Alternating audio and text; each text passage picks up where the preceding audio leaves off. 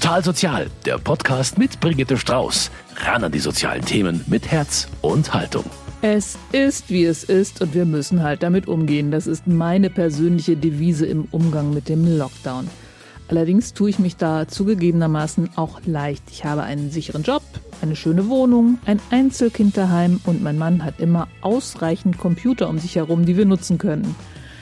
Es gibt in München aber auch eine Menge Menschen, denen es nicht so gut geht, besonders im Münchner Norden. Dort hilft eine Einrichtung, die Johanna Hofmeier vor ziemlich genau 27 Jahren erfunden hat.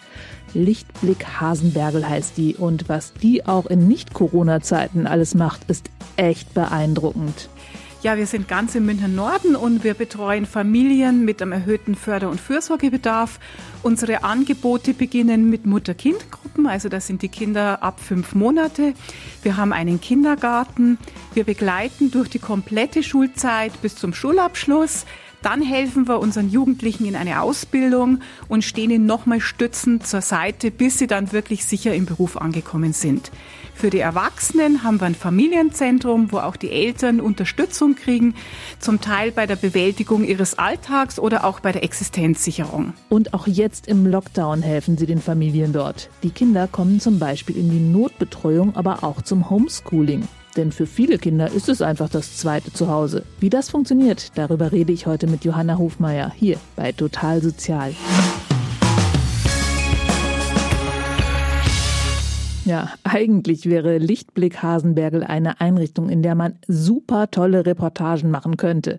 Aber im Lockdown wollen wir die Kids, die eh schon ziemlich gestresst sind, nicht noch zusätzlich belasten. Außerdem wäre es noch ein Kontakt mehr und das muss ja nicht sein.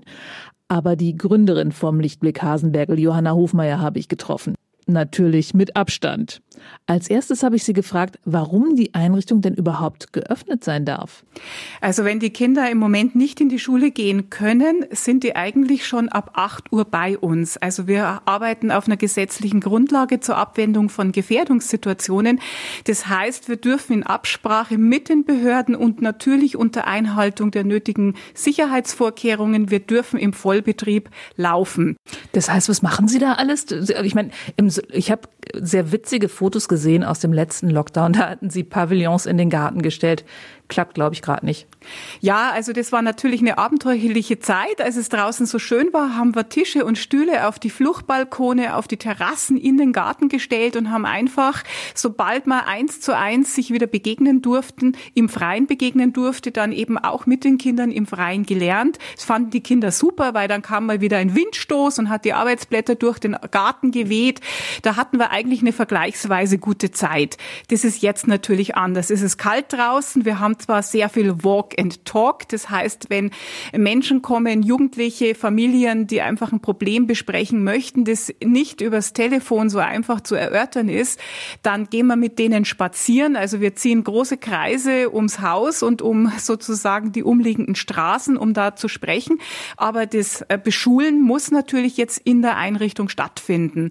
Und wir haben äh, so Trennwände inzwischen aufgebaut. Wir haben jeden einzelnen Raum, sogar die Erker im oberen Geschoss, die haben wir abgetrennt und haben überall Arbeitsplätze eingerichtet, dass wir halt möglichst kleine Gruppen betreuen können oder einzeln betreuen. Was hatten Sie denn da für, für Räume zur Verfügung, die Sie jetzt umgewidmet haben? Ja, also den Personalraum, die Therapieräume, die Erker im Obergeschoss, die haben wir Trennwände eingezogen. Also wir haben einfach jeder Raum, der zur Verfügung steht, den haben wir einfach zu Lernräumen umgebaut. Phasenweise auch den Turnraum, also alles, was sich anbietet und wo man eben arbeiten kann. Wie viele Kinder kommen dann jeden Tag zu Ihnen? Also es sind alle unsere Kinder da. Das sind etwa 100 Schulkinder, die wir über den Tag verteilt betreuen. Die sind nicht immer gleichzeitig im Haus. Also wir haben äh, Kinder, die stabil in der Notbetreuung sind und dann haben wir Kinder, die eben zum Homeschooling 90 Minuten einzeln kommen. Die müssen dann äh, zum Teil über die Balkone äh, die Zimmer betreten oder werden ums Haus geleitet, damit Kinder sich nicht begegnen. Aber im Laufe des Tages sind alle Kinder im Haus.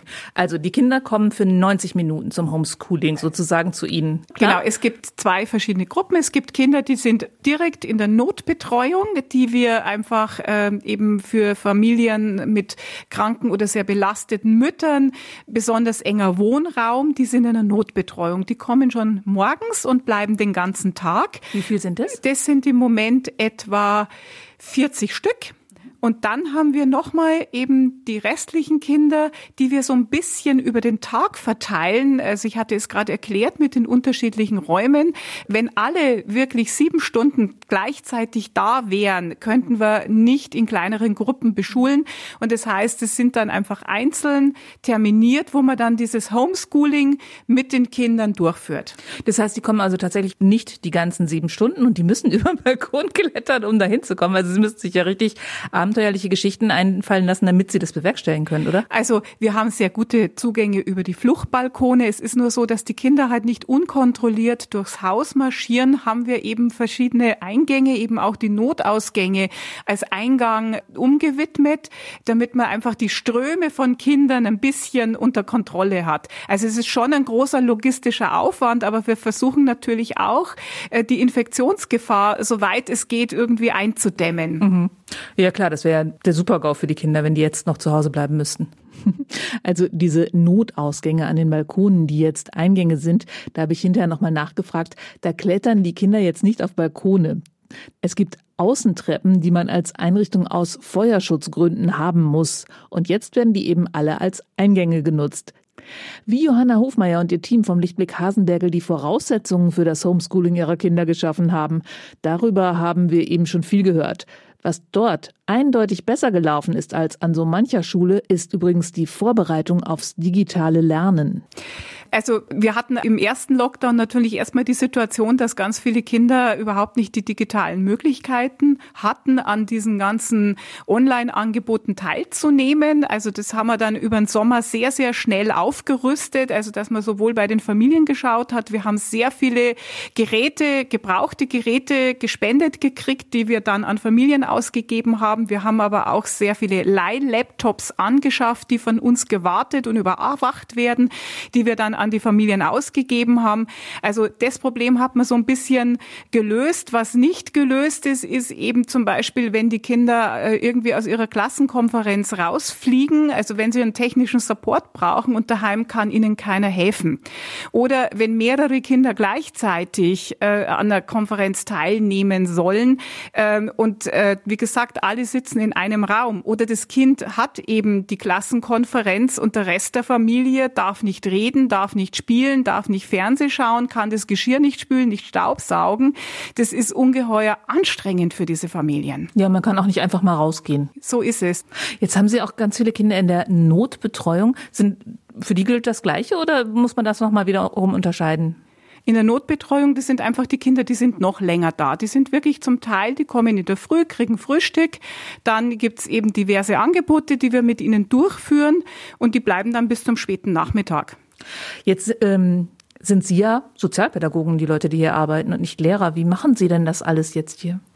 Ähm, ja, also uns geht's nicht anders wie den Eltern. Wir müssen einfach nehmen, wie es kommt. Ähm, dazu, wir haben natürlich sehr viel Erfahrung über die Jahre, was der Schulstoff ist und wie das vermittelt wird. Wir stehen in engen Kontakt mit den Lehrern. Also wir wissen uns schon zu helfen. Aber letztlich sitzen wir genauso wie Eltern neben unseren Kindern und versuchen uns da durchzubeißen. Ehrlicherweise verstehen wir nicht immer, was ähm, gewollt wird. Also da geht es uns auch nicht anders. Nicht anders genau. Da geht es uns nicht anders wie auch jeder Mutter, dass wir uns manchmal, da hätte die Lehrerin das in der Klassenkonferenz dem Kind genau erklärt, aber das Kind konnte sich nicht mehr konzentrieren und kann nicht wiedergeben, wie jetzt dieser Rechenweg sein soll. Und da sitzt man dann schon manchmal und starrt auf das Papier und überlegt sich, äh, was machen wir denn jetzt? Weil wir wollen es den Kindern ja auch nicht verkehrt beibringen. Aber normalerweise kommen wir gut durch. Wie macht man das denn jetzt? Haben Sie dann die gleich großen Gruppen, wie Sie sonst in der Hausaufgabenbetreuung haben? Oder haben Sie sich die Kinder anders aufgeteilt? Weil Sie müssten ja einfach auch längere Zeiten überbrücken, oder? Ja, Also äh, zum einen haben wir Geschwister beieinander, also weil das immer dann sozusagen auch ein Virenpool wäre gegebenenfalls. Und wir haben kleinere Gruppen, das was ich eingangs schon erwähnt habe, dass wir eben Räume umgewidmet haben, um in den Räumen kleinere Gruppen betreuen zu können als im Normalbetrieb. Und da haben Sie jetzt nicht geschaut, wer ist denn zufällig in einer Klasse, sondern da sind schon mal zwei Geschwister aus der Familie und wenn ich dann jetzt, dann lege ich nur die eine Gruppe lahm und nicht zwei. Es gebietet, es gebietet immer der gesunde Menschenverstand. Wenn das also enger aufeinander folgende Geschwister sind, äh, kann man sie gut zusammenfassen. Wenn das jetzt äh, Kinder von komplett, also man kann nicht den Erstklässler und den Neuntklässler miteinander betreuen, das geht nicht. Also man versucht es immer mit gesundem Menschenverstand zu entscheiden, äh, wie man diese Gruppen zusammensetzt und versucht halt immer auch ähm, das Risiko so gering wie möglich zu halten. Was war denn jetzt so die größte äh, organisatorische Herausforderung? Ich meine, gehen Sie nicht auch irgendwann mal am Zahnfleisch? Sind das nicht auch irgendwie Trillionen von Überstunden für Ihre Mitarbeiter? Also was tatsächlich schwierig ist, dass äh, wenn man nicht wirklich sehr gut organisiert, dann kommen die Mitarbeiter nicht mehr in die Pausen. Und es ist tatsächlich äh, erschöpfender, wenn man den ganzen Tag mit den Kindern arbeitet. Es gibt weniger Teamzeit, es gibt weniger Vorbereitungszeit und normalerweise ähm, haben wir nicht so viel Zeit am Kind. Und das äh, geht schon an die Kräfte. Also das äh, melden die Mitarbeiter auch zurück. Also ich habe ein junges Team, die sind hoch motiviert, die wollen, dass unsere Kinder nicht so sehr abgehängt werden. Und trotzdem äh, waren wir jetzt zum Beispiel vor Weihnachten wirklich froh, dass wir ein paar Tage jetzt schließen konnten, weil natürlich die Mitarbeiter irgendwann auch erschöpft sind. Ja, die stellen mir vor, Sie machen ja normalerweise auch schöne Sachen mit den Kindern und jetzt müssen Sie immer nur Schule machen. Nein, also wir machen auch schöne Sachen. Das würde überhaupt nicht funktionieren, wenn wir nur Schule machen würden. Also die Kinder kommen wirklich gerne und natürlich wird auch gespielt und wird geredet und die Kinder können erzählen. Also da achten wir drauf, äh, weil sonst wäre das für die Kinder einfach auch zu belastend. Als Sie jetzt von diesem zweiten Lockdown gehört haben, was ist da in Ihrem Kopf abgegangen? Was mussten Sie ad hoc organisieren, regeln, sortieren? Also im ersten Lockdown war es tatsächlich so, zum einen war alles komplett neu, da war man so sozusagen in der ersten Schockstarre und dann hat man schnell irgendwas organisiert und da hat die Zeit für uns gearbeitet. Wir wussten, jede Woche, die ins Land geht, wird es draußen wärmer, dann können wir uns draußen treffen und jetzt zum Winter hin, als klar war, möglicherweise kommt wieder ein Lockdown, war es dann tatsächlich so, dass die Zeit gegen uns gearbeitet hat. Wir wussten, es wird jede Woche kälter, es sind mehr Familien in kleinen Wohnungen eingesperrt. Wir wussten dann auch schon, okay, das Homeschooling kommt auf uns zu. Da hatten wir dann schon äh, nochmal hektisch Trennwände bestellt und gehofft, dass sie noch rechtzeitig geliefert werden. Also diesmal sind wir strukturiert und vorbereitet an den Lockdown herangegangen, aber es ist dann doch immer wieder, dass äh, in letzter Minute kommt eine Trennwand nicht oder die Masken werden nicht geliefert oder das CO2-Messgerät funktioniert nicht. Also irgendwas ist dann doch immer. Sie haben CO2-Messgeräte hier? Ja, also wir haben, Gott sei Dank, hat uns die jemand gespendet, äh, dass wir in den Gruppen mit den Zimmern CO2-Messgeräte haben, weil das war auch so ein Thema, äh, wie viel Kälte ertragen die Kinder. Also gerade im Herbst, wir haben also permanent gelüftet, was äh, zur Folge hat, dass die Kinder gefroren haben oder dass wir auch Mitarbeiter gesagt haben, sie sind so viel im Zug gestanden, sie sind jetzt erkältet, dass wir dann Decken verteilt haben und äh, Wärmekissen und äh, Kirschkernkissen hatten wir auch und Steppwesten und Anoraks und warme Socken. Aber jetzt ist natürlich nichts mehr mit permanenten Lüften. Also jetzt müssen diese CO2-Geräte auch wirklich arbeiten. Und das heißt, wenn die anschlagen, dann müssten die Kinder raus so, für eine Zeit und dann wird gelüftet, dann wird, wird sofort gelüftet. Mhm. Wobei man sehen kann, wenn die Messwerte ansteigen und wir warten jetzt nicht, bis der Piep losgeht. Aber wir lüften nicht systematisch alle Viertelstunde oder so. Aber auf jeden Fall eine sehr gute Hilfe, die Dinger. Ja. Was mich natürlich auch interessiert ist, wie haben sich denn die Kinder in der Zeit verändert? Also ich denke, mit psychischen Schwierigkeiten, psychologischen Schwierigkeiten wird fast jeder zu kämpfen haben momentan. Das wirkt sich auf jeden anders auf, aus. Aber wie, was beobachten Sie an Ihren Kindern hier? Haben die sich verändert in der Zeit und hat dieser, und dann im zweiten Schritt hat dieser zweite Lockdown nochmal eine Auswirkung? Also wir haben schon gemerkt, dass die Kinder ziemlich angespannt sind. Die sind einfach gestresster als sonst. Die sind weniger ruhig und ausgeglichen. Es gibt wirklich Kinder, die dann irgendwann, also heute Morgen hatte ich ein kleines Mädchen, die ist uns ausgebüxt und dann einfach im Eingangsbereich immer im Kreis gelaufen. Die hat sich einfach nicht mehr beruhigen können. Die wollte einfach nur noch laufen. Oder wir haben äh, verstärkt Kinder, die einnässen, ähm, die, wo wir einfach merken, wir, wir müssen viel öfter Wechselkleidung äh, bereitlegen oder es müssen Kinder abgeduscht werden oder so, äh, wo man einfach diese psychische Anspannung merkt. Oder Eltern haben uns jetzt nach den Ferien auch berichtet, dass die Kinder daheim fürchterlich gestritten haben in der Wohnung, also dass sie äh, tägliche Konflikte zwischen den Kindern haben und solche Sachen, das merken wir wirklich auch. Also dass die, die sind einfach angespannter und gestresster. Also was ich jetzt so bei meinem Sohn immer äh, bemerke, ist, dass eigentlich alle Kinder nur noch vorm Computer hängen. Klar, was können die Kinder auch sonst machen momentan, aber man kann sie auch gut ruhig stellen damit. Was beobachten Sie da? Also ein überhebten Medienkonsum, das wird ja aus allen gesellschaftlichen Schichten äh, berichtet, weil die Kinder einfach so viel daheim sitzen und dann natürlich mehr Fernseh schauen oder sich mehr im Internet bewegen. Äh, bei uns ist die Problematik, äh, dass es so ein unkontrollierter Medienkonsum ist. Also da sitzen nicht Eltern daneben, die darauf achten, dass das für das Alter geeignet ist, sondern unsere Kinder haben zum Teil wirklich Zugang äh, zu Filmen, die definitiv nicht für sie geeignet sind, also mit sehr viel Gewaltpotenzial oder auch Videospiele, wo Menschen dann mit Blutspritzern niedergemetzelt werden. Und ähm, da das ist eigentlich unser Problem, dass unsere Kinder so unkontrolliert diese Medien nutzen. Also wir arbeiten da natürlich intensiv dagegen. Also zum einen, dass wir den Kindern Spiele vorstellen, die Spaß machen und wo nicht Menschen niedergemäht werden, sondern wo es zum Beispiel um eine sportliche Herausforderung geht. Wir sprechen sehr, sehr viel über die Informationen, die man im Internet äh, hört und sieht. Wie kann ich unterscheiden, was ist eine sichere Quelle und was sind jetzt Fake News? Also woher weiß ich, dass das stimmt, welche Meldung stimmt, die da eben im Internet äh, propagiert wird. Und wir leisten da auch intensive Aufklärung und sprechen auch mit den Eltern und ähm, schauen, dass wir das eindämmen können.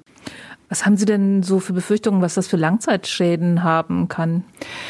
Das Erste, was natürlich mir in den Kopf schießt, das ist, dass die schulisch wirklich sehr abgeschlagen werden. Also unsere Kinder sind ja ohnehin eher aus bildungsfernen Familien mit Eltern, die selber eine schwierige schulische Biografie haben und mit sich auch schwer tun, ihre Kinder im schulischen Belangen zu unterstützen. Das heißt, wir hängen sowieso ein bisschen hinter dem Schulstoff, beziehungsweise uns fehlt viel Allgemeinbildung und viele Erfahrungen, die andere Kinder mitbringen und sich deswegen in der Schule leichter tun. Und ähm, so sehr wir ja hier äh, Homeschooling machen und lernen mit den Kindern, das ist nicht das Gleiche, wie wenn jetzt Eltern dahinter sitzen und tagtäglich mit ihren Kindern lernen und wirklich schauen, äh, dass die nichts versäumen und dass ihre Klassenkonferenzen Konferenzen immer funktionieren. Ähm, das können wir natürlich nicht im gleichen Maß herstellen und ich sehe wirklich, dass wir an Boden verlieren. Und wir haben zum Teil auch festgestellt, dass Kinder Fähigkeiten, die sie vor dem Lockdown hatten, hinterher nicht mehr hatten. Also beispielsweise sicher im Zehnerraum rechnen oder den Zehnerübergang rechnen, wo sie vor dem Lockdown eben sicher waren und hinterher haben sie wieder die Fingerchen gebraucht, um sich da abzuzählen. Oder dass sie einfach äh, Schulstoff, den sie schon mal beherrscht haben, vergessen haben. Oder dass sie einfach schon flüssiger lesen konnten und jetzt wieder anfangen, an den Wörtern einfach rumzuhacken. Also wo wir wirklich gemerkt haben, sie haben im Lockdown was verloren. Und wir merken einfach, dass sie in, ein Stück in ihrer Lernfähigkeit gebremst sind. Also dass so diese stressreichen Rahmenbedingungen dazu führen, äh, dass sie nicht so gut einspeichern können, dass sie sich nicht so gut oder so lang konzentrieren können, dass sie nicht so bei der Sache sind, dass sie einfach viel Redebedarf zu anderen Themen haben und sich deswegen schwer tun, also diesem Schulstoff zu folgen. Wenn dieser ganze Wahnsinn mal vorbei ist, was brauchen Sie denn dann? Da müssen Sie ja wieder komplett umkrempeln. Dann würden wir uns natürlich sehr über Ehrenamtliche freuen, die uns unterstützen würden, diese ganzen Lücken, die jetzt im Schulstoff aufgetreten sind, auszugleichen, also für Nachhilfe, für Hausaufgabenbetreuung. Denn da ist natürlich einfach der Bedarf immens angestiegen. Also, dass die Bildungs Schere, sagt man, glaube ich, weiter auseinanderklaffen wird. Darüber sind sich ja, glaube ich, alle Experten ziemlich einig. Ich habe aber auch mit einigen Sozialpädagogen gesprochen, die an Schulen arbeiten, die sagen, es hat auch durchaus positive Effekte gehabt, dass die Kinder mal vielleicht aus dem Notendruck rausgekommen sind oder sowas? Haben Sie sowas auch beobachten können? Also bei uns jetzt eigentlich weniger. Also wir merken, dass sie zurückfallen. Was wir schon merken, dass manche Familien dann wirklich auch kreativ werden und sich gegenseitig unterstützen oder in gewisser Weise hat die Trennung im Lockdown uns näher an unsere Familien herangebracht, weil wir sie wesentlich intensiver noch versucht haben zu erreichen. Also man hat sich wirklich so ganz intensiv versucht, gegenseitig zu erreichen. Es war plötzlich nicht mehr so selbstverständlich, dass man sich täglich begegnet und dass man immer direkt miteinander sprechen kann, so dass das einfach mehr Gewicht und mehr Wertschätzung bekommen hat. Gibt es einen Unterschied jetzt im Umgang der Menschen miteinander? Also bei uns jetzt nicht wirklich. Also wie gesagt, wir merken einfach, der Stresspegel ist gestiegen. Das heißt, nicht nur die Kinder, sondern es kommt dann manchmal auch zu Müttern, zu Auseinandersetzungen.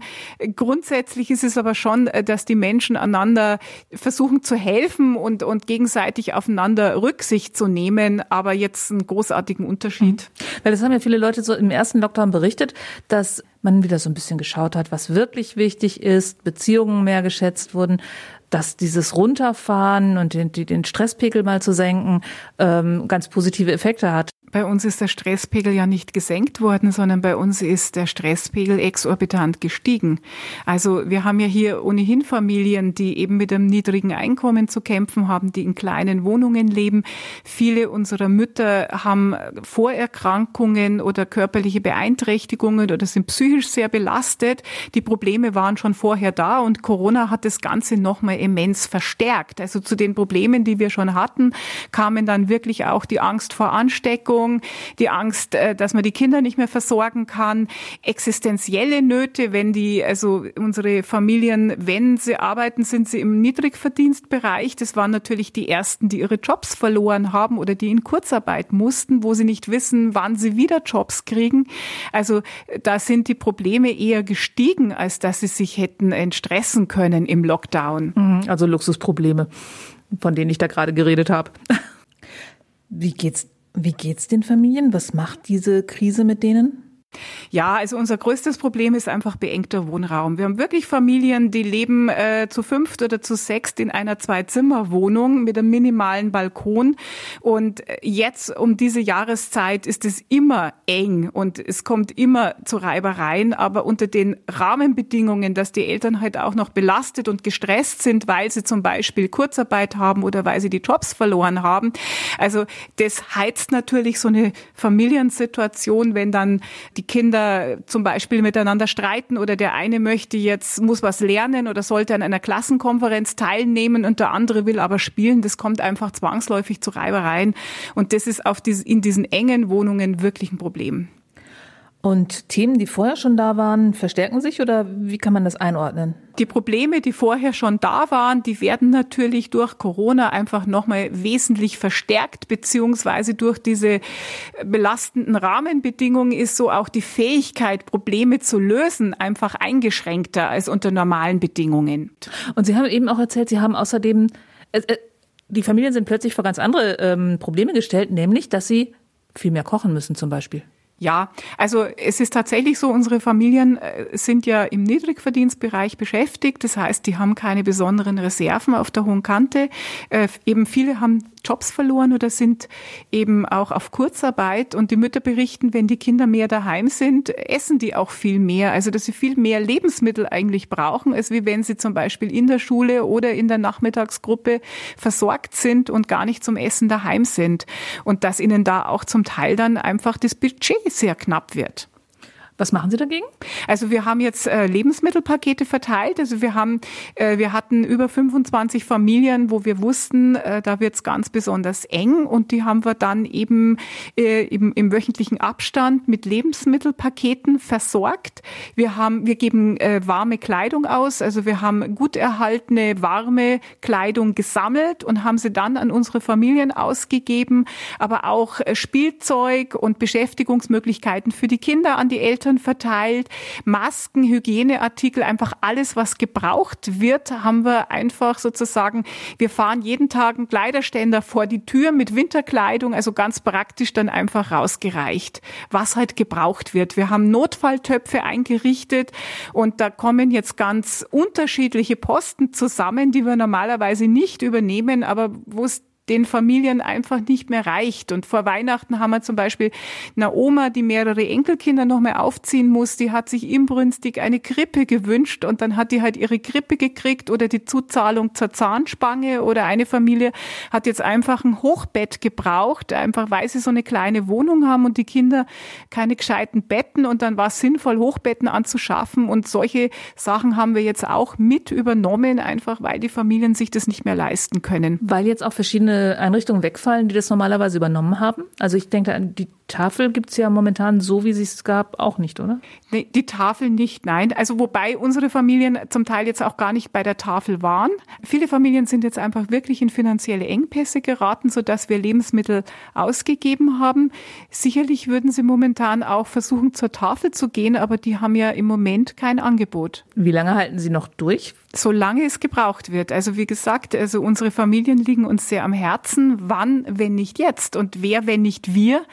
Wir wollen wirklich diese Familien durch diese schwierige Phase begleiten. Wir werden durchhalten, solange es nötig ist. Wir sind so aufgestellt, dass wenn in einem Bereich der Einrichtung eine Infektion auftritt und wir diesen Bereich schließen müssten, zum Beispiel im Kindergarten, äh, dass zumindest die Schulgruppen und das Familienzentrum mit ihren Angeboten weiterlaufen können.